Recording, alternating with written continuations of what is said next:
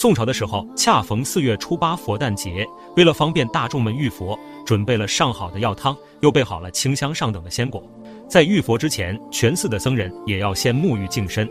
最先进入浴室的是寺中的几位长老，他们刚准备开始更衣，就听到了浴室中传来洗浴的声音。仔细一看，才发现有好几个身体呈现金色的童子正在沐浴。于是长老就问童子们从什么地方而来。童子们只是彼此对视而笑，并没有说什么。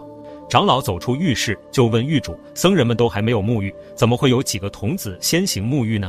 狱主听完非常惊讶，急忙进入浴室，但是只看到了满屋的光明，迎面飘来了一香，却不曾看到半个人影。